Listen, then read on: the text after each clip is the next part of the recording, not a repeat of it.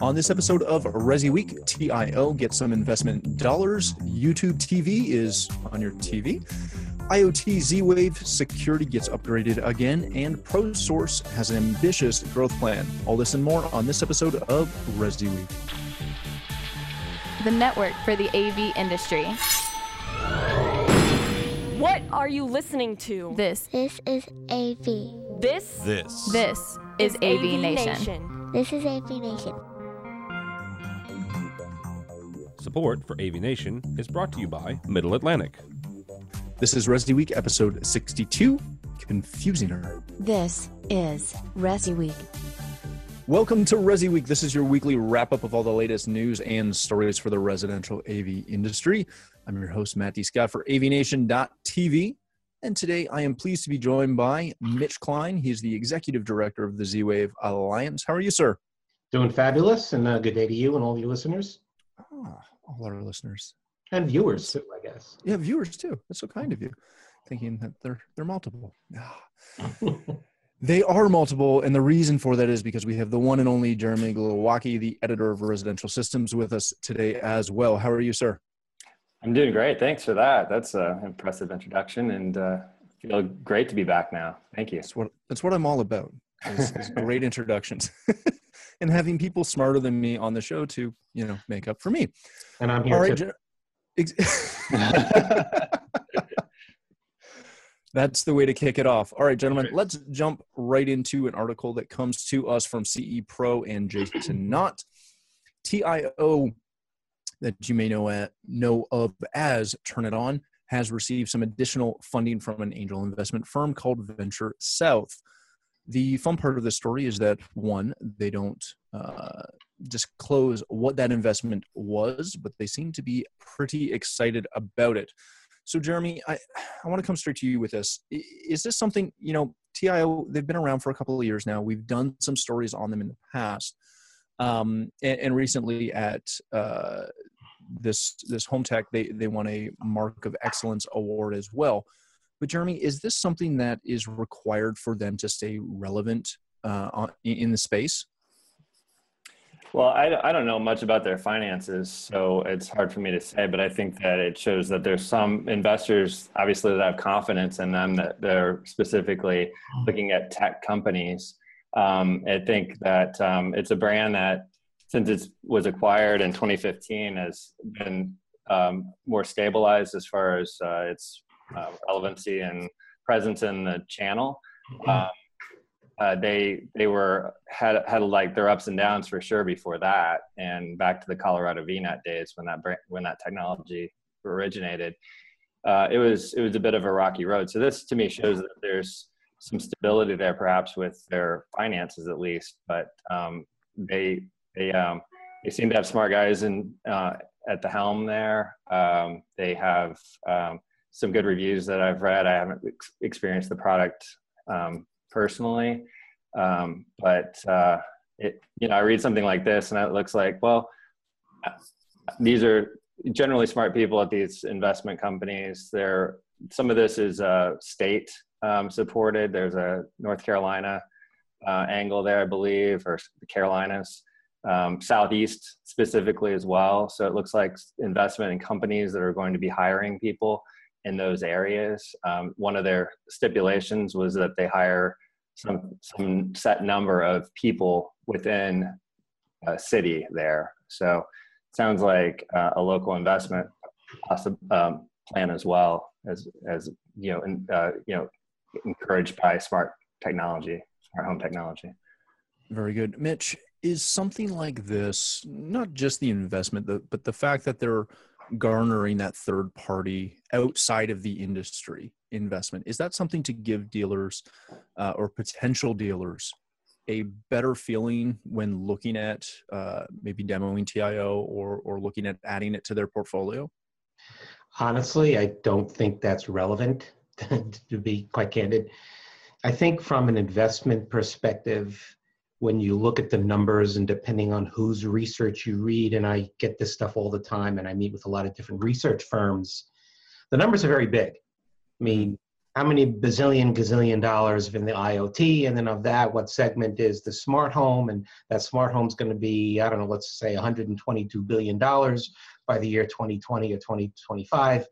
You have investment companies that want to get involved; they want a piece of that. Uh, how they ended up coming to TO or TIO or whatever we're calling it, I can't say.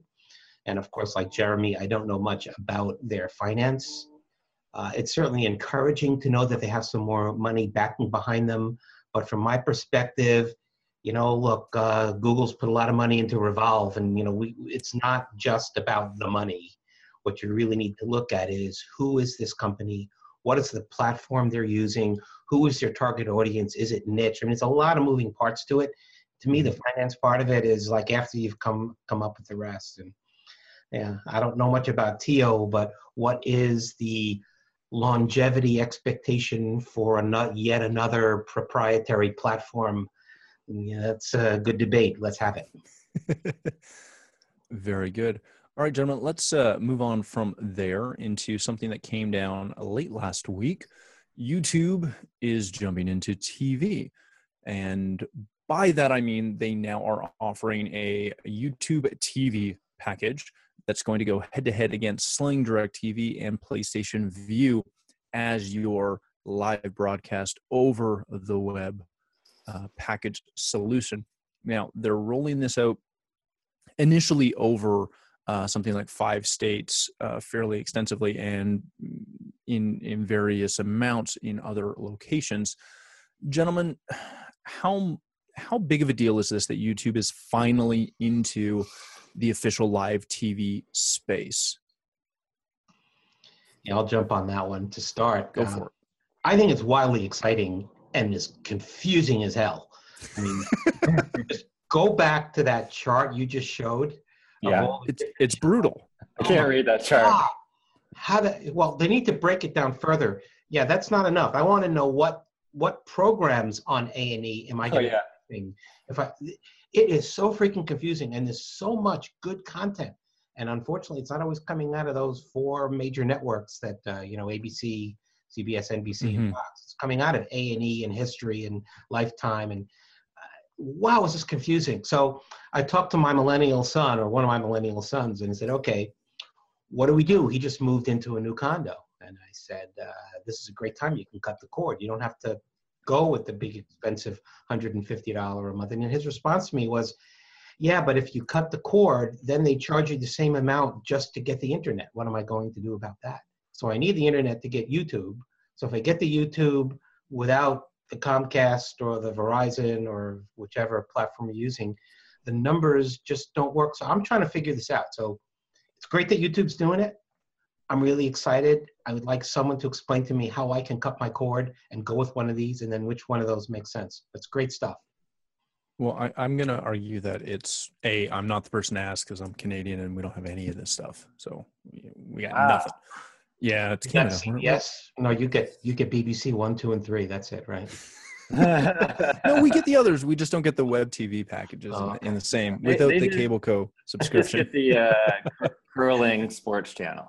Yes. All curling. All 24 hour curling. Yeah. But the nice thing is they have the 4K cameras that go over the little bullseye thing that they throw the rock at, maybe? Uh, I, don't, I don't watch curling. No. no, but what I found really exciting about this is, yeah, obviously, if you dump the $150, you know, cable package, you're going from that add-on of internet service to a standalone internet service with the bandwidth required to do this.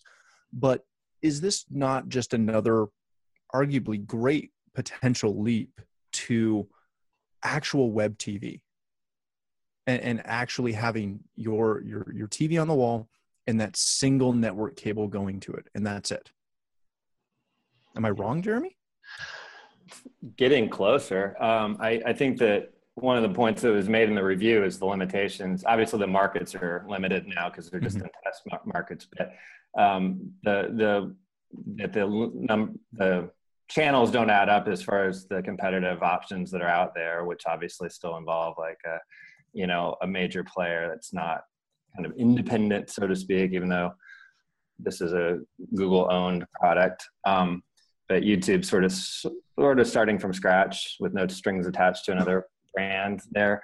Um, I think that uh, like Mitch was saying, I, I'm still so confused about this. I I would not feel comfortable leaping into something yet. Like it just seems like you're to miss something. And if you're if you're one of these people that just needs the networks and you need ESPN, you know, that's been a hold hold back kind of situation with cord cutters, sports especially. That's been the mm-hmm. big one forever. You know, I do it except that I would miss my sports. Well, now you don't need to miss ESPN, but ESPN's not all of sports either. And I've got a cable hmm. package that is pretty extensive and very expensive. And sometimes I'm just flipping through and I'm watching some off-brand soccer channel and I enjoy it because you know it's in Spanish or something. you got, you've got Hulu going to do their thing. Apple TV hasn't announced anything, although if you start reading through the different different uh, trade and things like that, mm-hmm. there's something. It's about, working on it. Is there a word such as confusing her? Because that's about what it's going to get. Yeah, it, it's it is to the point where, and where I try to balance is it is because we do so much resin, we have a lot of um, in my own personal company, we have a, a, wide variety of customers, but we do have all those clients that are buying those Android boxes and the Android TV boxes that are getting gray market or illegal, depending how you want to look at it, web streams. Mm-hmm. And I, I think the market is getting to the point where you're going to actually have to have a way to legally obtain some of that stuff. And I'm not saying YouTube's the way to go, but it's going to be a combination of all this stuff. And I, I'm I'm very intrigued to see where it goes. Well, hey, one quick quick thing that we didn't mention here is that this is um, like a Chromecast type only product, right? Mm-hmm. I mean, it's not Chromecast, but it's a it's a cast it from your mobile device to the TV, so it's not exactly a beautiful fit for a living room, you know, entertainment room kind of situation yet. Um, you know, some no, are any of these really outside yeah. of maybe the the PlayStation? They're all a little funky, and you need that proprietary box.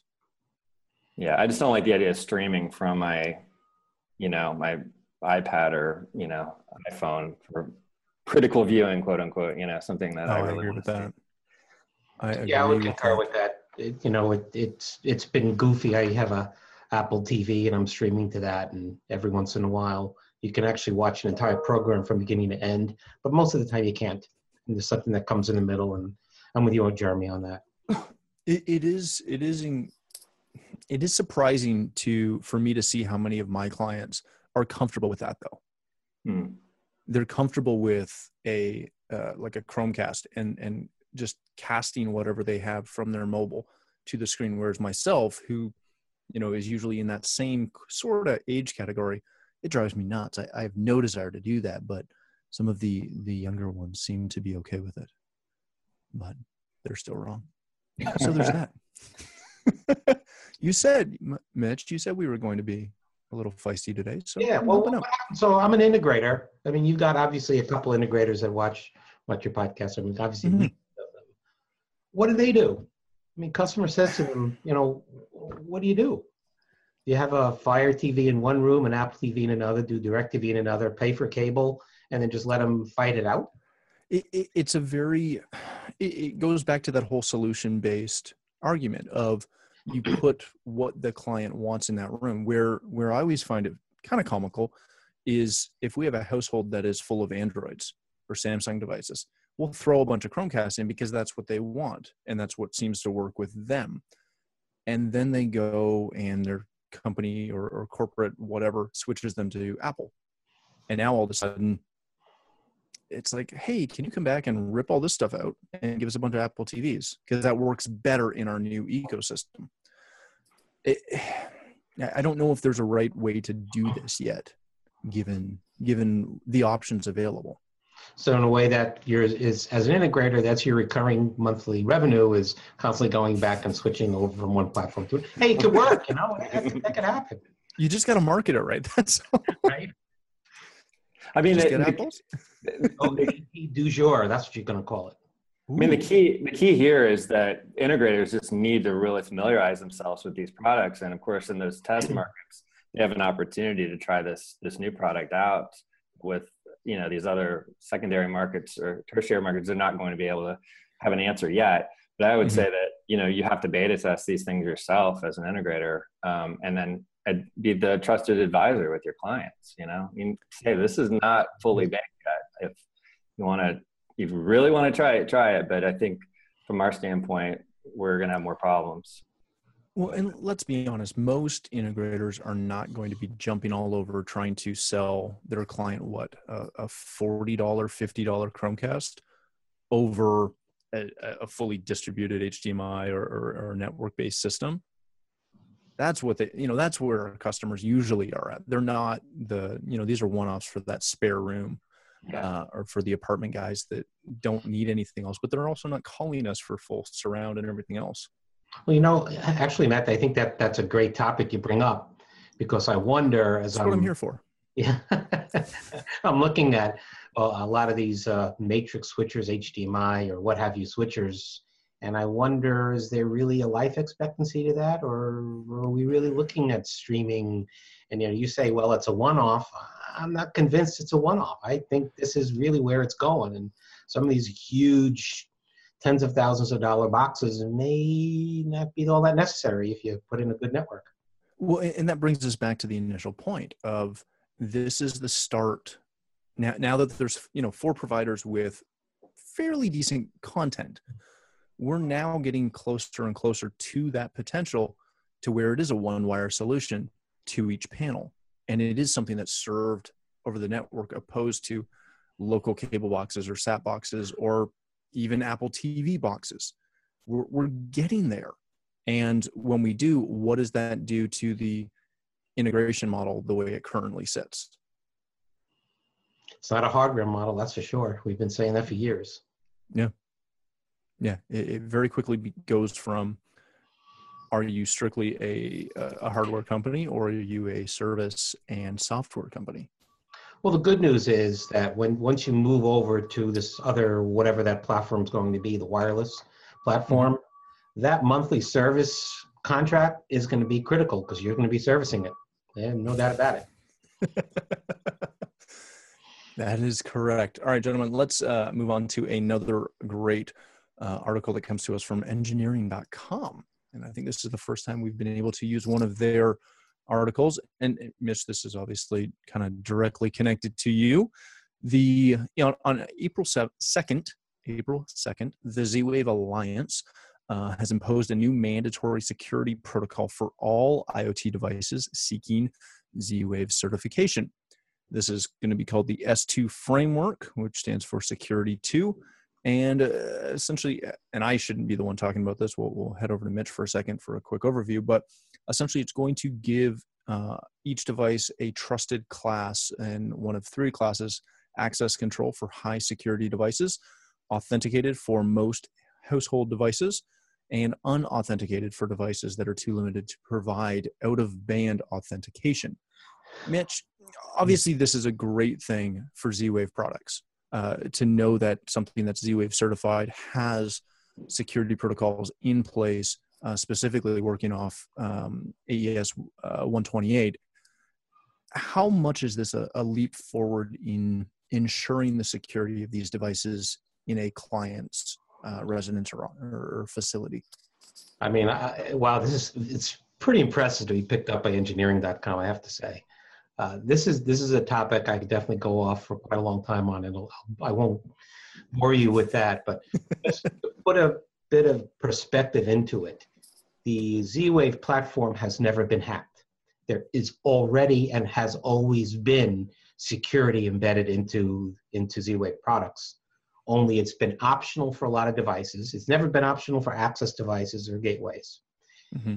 And I would have to say this is more of a happy coincidence in terms of timing because of all the obvious high profile hacks and DNS and things like that. Uh, this is something we've been working on for over four years. Any platform that decides, hey, you know what, we need to do something with security, they're not going to be able to roll it out as fast as you think we may have done that. It's been over four years. And what this does is it locks down two of the potential uh, vulnerabilities in the smart home. One, of course, we know is internet access. As, as soon as one accesses your home through the internet, through the cloud, whatever you want to call it, there's vulnerability. And S2 addresses that, and I won't bore you with the details unless you, your listeners really want to hear it. But it addresses it through a tunnel, which is exceptionally tight. The second piece is really what's called the man in the middle attack. And if you think about it, going back a few years, you remember there's some high profile people sniffing out car locks. So somebody would go unlock their car and you'd have some ne'er do well kind of sniffing and waiting for that and intercepting it and unlocking a car. And that, that's called the man in the middle attack. And S2 addresses that, which requires kind of a PIN code or a QR code. And again, how we do it, we can have a conversation about that another time. But those are the two potential vulnerabilities. They have never been exploited in Z-Wave, but what this says is we've raised the bar. Uh, there's only one other company that has that level security, and that happens to be Apple and Apple's HomeKit. They are every bit as secure, or we are every bit as secure as HomeKit. Please do read into that statement. We'll come back to that another time. but there's no one else, no one, not Amazon, nobody, not Zigbee, not Wi Fi, not Bluetooth. They're all exceptionally vulnerable and they have not really addressed those vulnerabilities at this time. That's good stuff for us and for our members and for That's customers. very good stuff. Very good stuff. Jeremy, because of obviously, you know, we've been talking security on this show um, for for weeks, if not months, if not since the show debuted. Um, with dealers continuing to put more and more devices on the network and and into people's homes that are susceptible to some form of um, you know hacking or, or whatever you want to however you want to look at it how important is this for integrators to know that they can put in a z-wave device that has been certified and not only was it you know safe and secure beforehand but it's even more so secure today uh, I, I think it's uh, a great peace of mind uh, statement there by by Z-Wave, to be honest. And I um, I still think I've listened to I listened to last week's show, and you were talking about security um, from the um, topic at the HTSA um, conference, and and the idea of you know contractually including something about security uh, from the integrator standpoint, uh, protecting yourself I mean, I think all of that's so important, and I thought that was a great topic you guys discussed, and um, you know, service plans and all that, and making sure the network itself, you know, has security. But it, these devices, you don't want to have that vulnerability that you've read about, um, especially if you're a high net worth individual. Um, mm-hmm. You know, those those are issues that I'm sure come to mind for those folks, and um, you know, it depends on what they're into, that what they're going to add to the network, but to know that this family of products is secure. And if, the fact that it took four years, that's an interesting um, detail there that I had no idea about that Mitch mentioned. I think that's really fascinating that this is not just a reaction type of move. Um, this is something that's been in the works and, uh, and, you know, has taken a lot of brain power to pull, pull together. Um, I think there's a, there's a good message there for the industry to be able to take to their customers. Mm-hmm. Well, I know I was I was recently in a, a training class and and Z Wave certification came up, and uh, again, it, it, was something that I was aware that the process was fairly in in depth, um, but I, I will say that the out of the other thirty or so dealers in the room, only two of them realized that it wasn't just a hey, you send your product off and it gets a stamp. Mm. That it that it, it's actually a deep. sorry, but you know there there are things that are that simple. You know, um, I, can, I can definitely tell you, uh, share the emails from those that have had to send their stuff back for certification several times because they didn't. um, yeah, it's a, it's a deep dive, and you must adhere to the qualifications before we will allow you to sell your product commercially.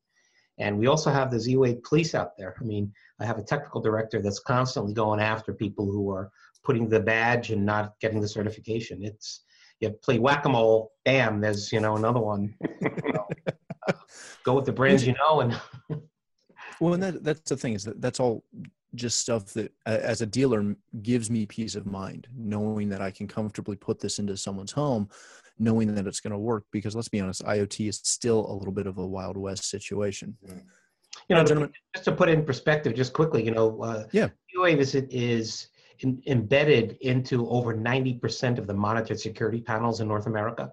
What Mhm. that means is we, as as an organization, obviously we have a stake in the game to make sure the stuff is secure. But it means on the other end, companies like Vivint, Alarm.com, ADT, uh, 2Gig, I mean, I can go on and on, and all of the lock companies, they obviously believe that that it's being done properly and it's it's tightly and secured. Very good. All right, gentlemen, let's hit a just a quick last story as we go. Uh, this comes to us from Residential Systems. Uh, ProSource is envisioning 800 members in five years. Uh, the quick hits to get out of this is that they uh, ProSource is obviously growing quite substantially. Uh, this past year, they added 58 new custom installers and about a hundred million dollars in new member volume. Jeremy, is this just another uh, buying group, if you will, that is is doing well in the current economy, or does this speak to something a little deeper? It's a good question. I don't, I don't know the exact answer, but all the buying groups seem to be adding members, and this is a bigger buying group. And um, the fact that they're going for those types of numbers, um, I'm just shocked at how many members of this industry there are potentially for a buying group. It it always seems like a very intimate type of uh, industry to me when you see somebody saying we're going to add this many. You know, buying groups used to be sort of an exclusive kind of club. You know, Mm-hmm. and there was a reason for that. You need to give the manufacturers confidence that these are, um, you know, companies that are not going to go under. Your you know, confidence in doing business with them, and um, we've signed off on them. Um, so that's that's like one thing. Um, I just it's amazing that they're out there, they're available to add, in, at least in their uh, estimates, to grow that much um, in a short amount of time. Um, the other buying groups that that you you know are a quarter of that size, and Mhm. uh, I think they're much more cohesive in that size. Um, I'm not saying that there's not that possibility with that big of a group, but it seems like you know you get a smaller group, you get the trust um, that you're not going to be meeting together with your competitors. You can be honest with each other. A lot of these meetings are really about sort of talking about trade secrets in a way, things that you do to be successful in your market. You don't want the people that are your next door neighbor companies to be there, you know, picking up on all your ideas. So um, I don't know how they're they're going to pull that off, but that's another story. I, I do think it shows some some success in the industry for sure, though. That's a good point. I think you bring up a great point, Jeremy, and I think that you lose some of that uh, interactivity. And to me, it seems that to grow to 800 members, the goal really is the buying power, and that's it. Yeah. And you're one of the participating manufacturers. That's a big win. But if you're not, you're losing dealers. You you are really exposed. You're you're starting to lose. So it could it could cut either way. But I don't see being in pro group with 800 members and having uh, deep discussions with everyone on how you're marketing your business. I don't think that's well, going to yeah, because when you when you look at their plan to have 800 members, would kind of say that there's arguably 800 markets, and I, I'm not saying that's inaccurate, but I don't know if in North America there's 800 solid, high value residential markets.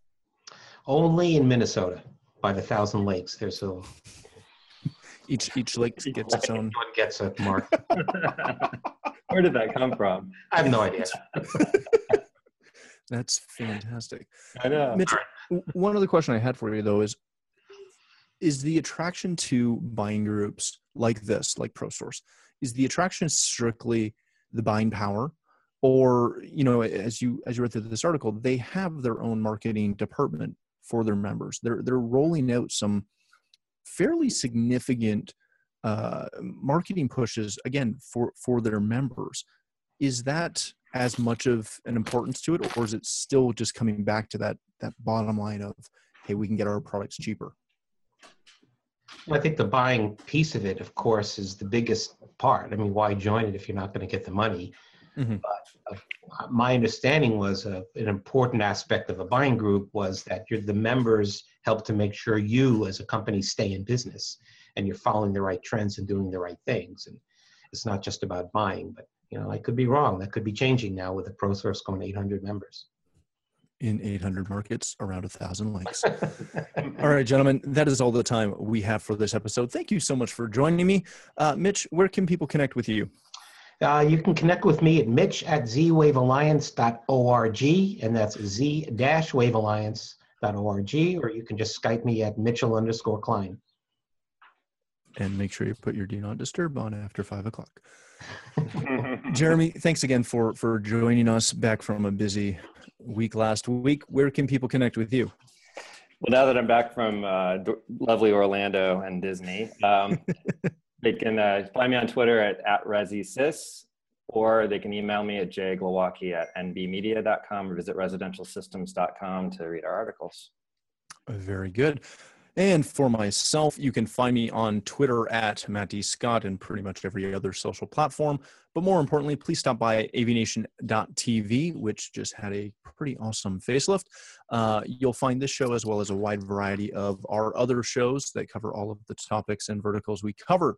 When you get to our website, please take a moment to check out our underwriters. They support us, and we are thankful for that support and ask that you support them as well. Thanks again for joining us. That's all the time we have for this episode of Resi Week.